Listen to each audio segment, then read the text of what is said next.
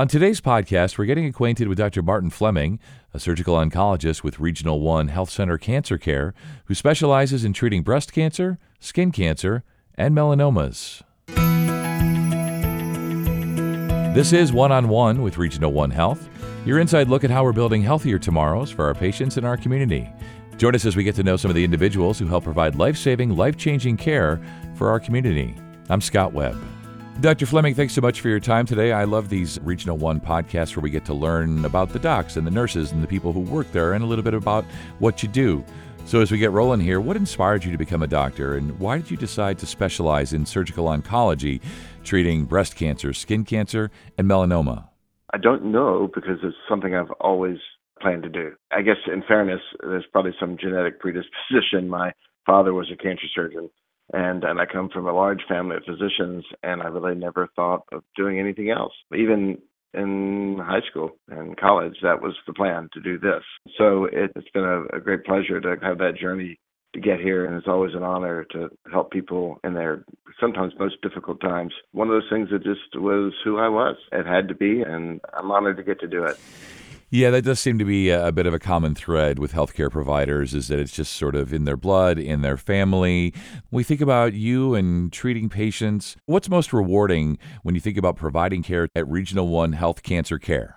Several things. One, it's always a great pleasure and honor to be able to take care of somebody's uh, cancer problems and restore them to health, provide them a long life whenever possible in a cancer situation. But the flip side is also just as rewarding when someone has a situation that we don't know how to fix and we don't know how to cure.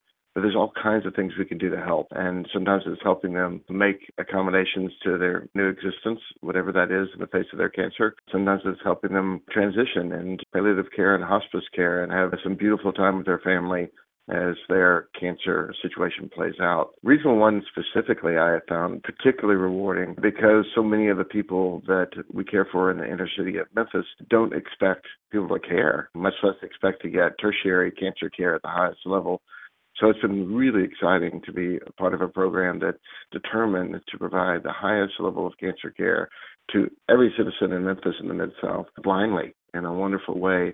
So that's been a great reward one of the things that has been part of the joy of working at Regional One and developing this cancer center there, the cancer program there, is Regional One is very committed to meeting the needs of patients in ways that are incredibly tangible that I've not seen in other hospitals.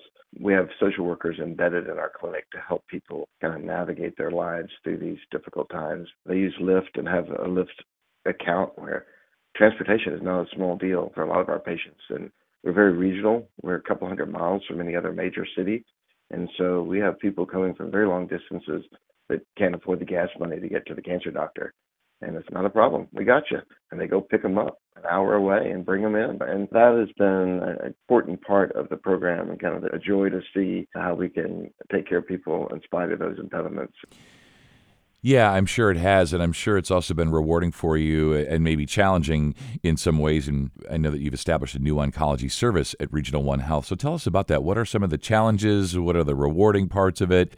You know, when you think about cancer and a diagnosis for folks, you know, they need you before, during, and after. What's it like been like establishing that service? It's actually uh, a lot of hard work, but very rewarding. And you're absolutely right, before, during, and after. And sometimes we focus on the during most, taking care of the cancer problem when it's there. Yeah. Uh, we're doing, we collectively, physicians in the world and the United States, are doing a better job, I think, with the before, with screening and trying to educate people on prevention and things to do to minimize their risk. But sometimes we don't do a very good job in the after. We kind of high five that we've done a great job and we've hmm. cured their cancer.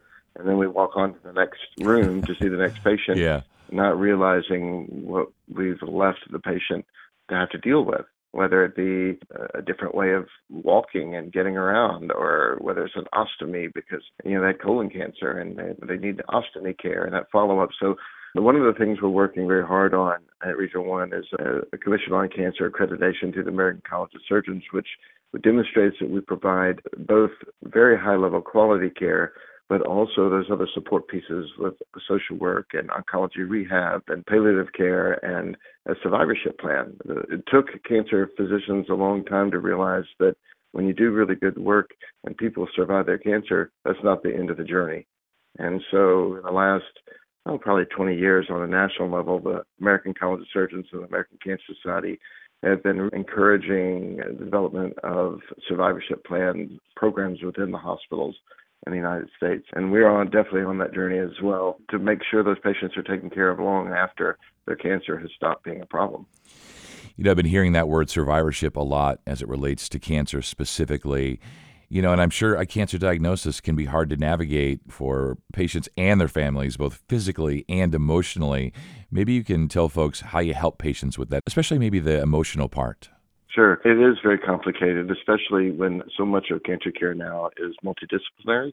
So it's not just one department. It's not just surgery. It's not just radiation. It's not just chemotherapy. It's a collaborative effort that we've worked very hard to develop with my colleagues at Regional One so that patients will see multiple different physicians, which sometimes means multiple different appointments and different parts of the hospital.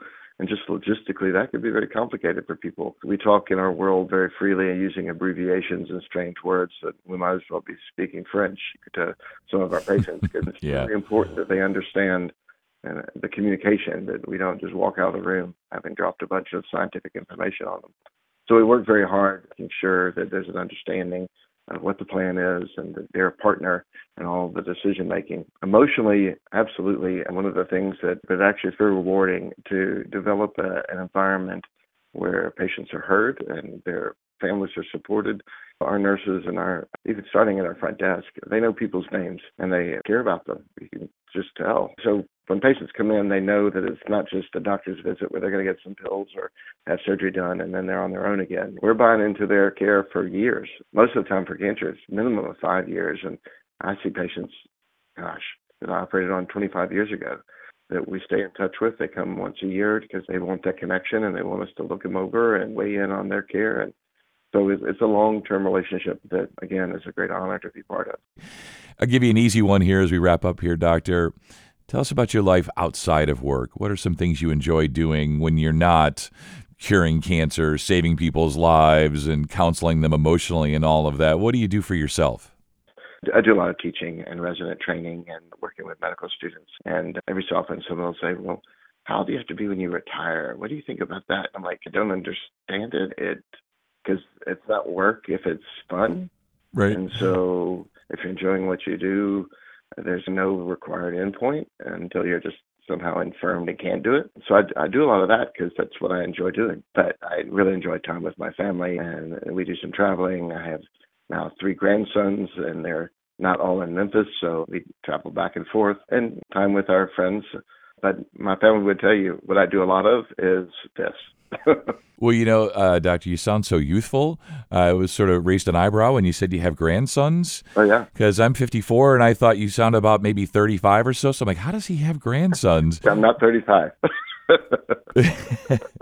well, it's really amazing and, and a bit of a common thread, but good to hear your story that you know, a lot of doctors and nurses, it just runs in their family and it's just sort of understood. And from an early age, they think, well, of course, I'm going to be a doctor.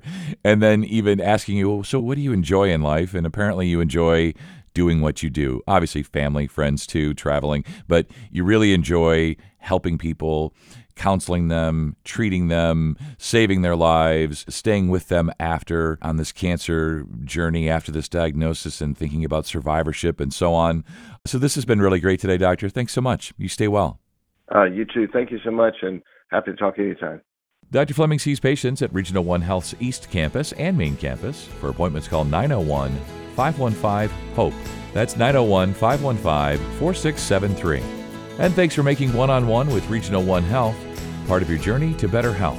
Join us next time as we introduce you to another member of the Regional One Health family. I'm Scott Webb. Stay well.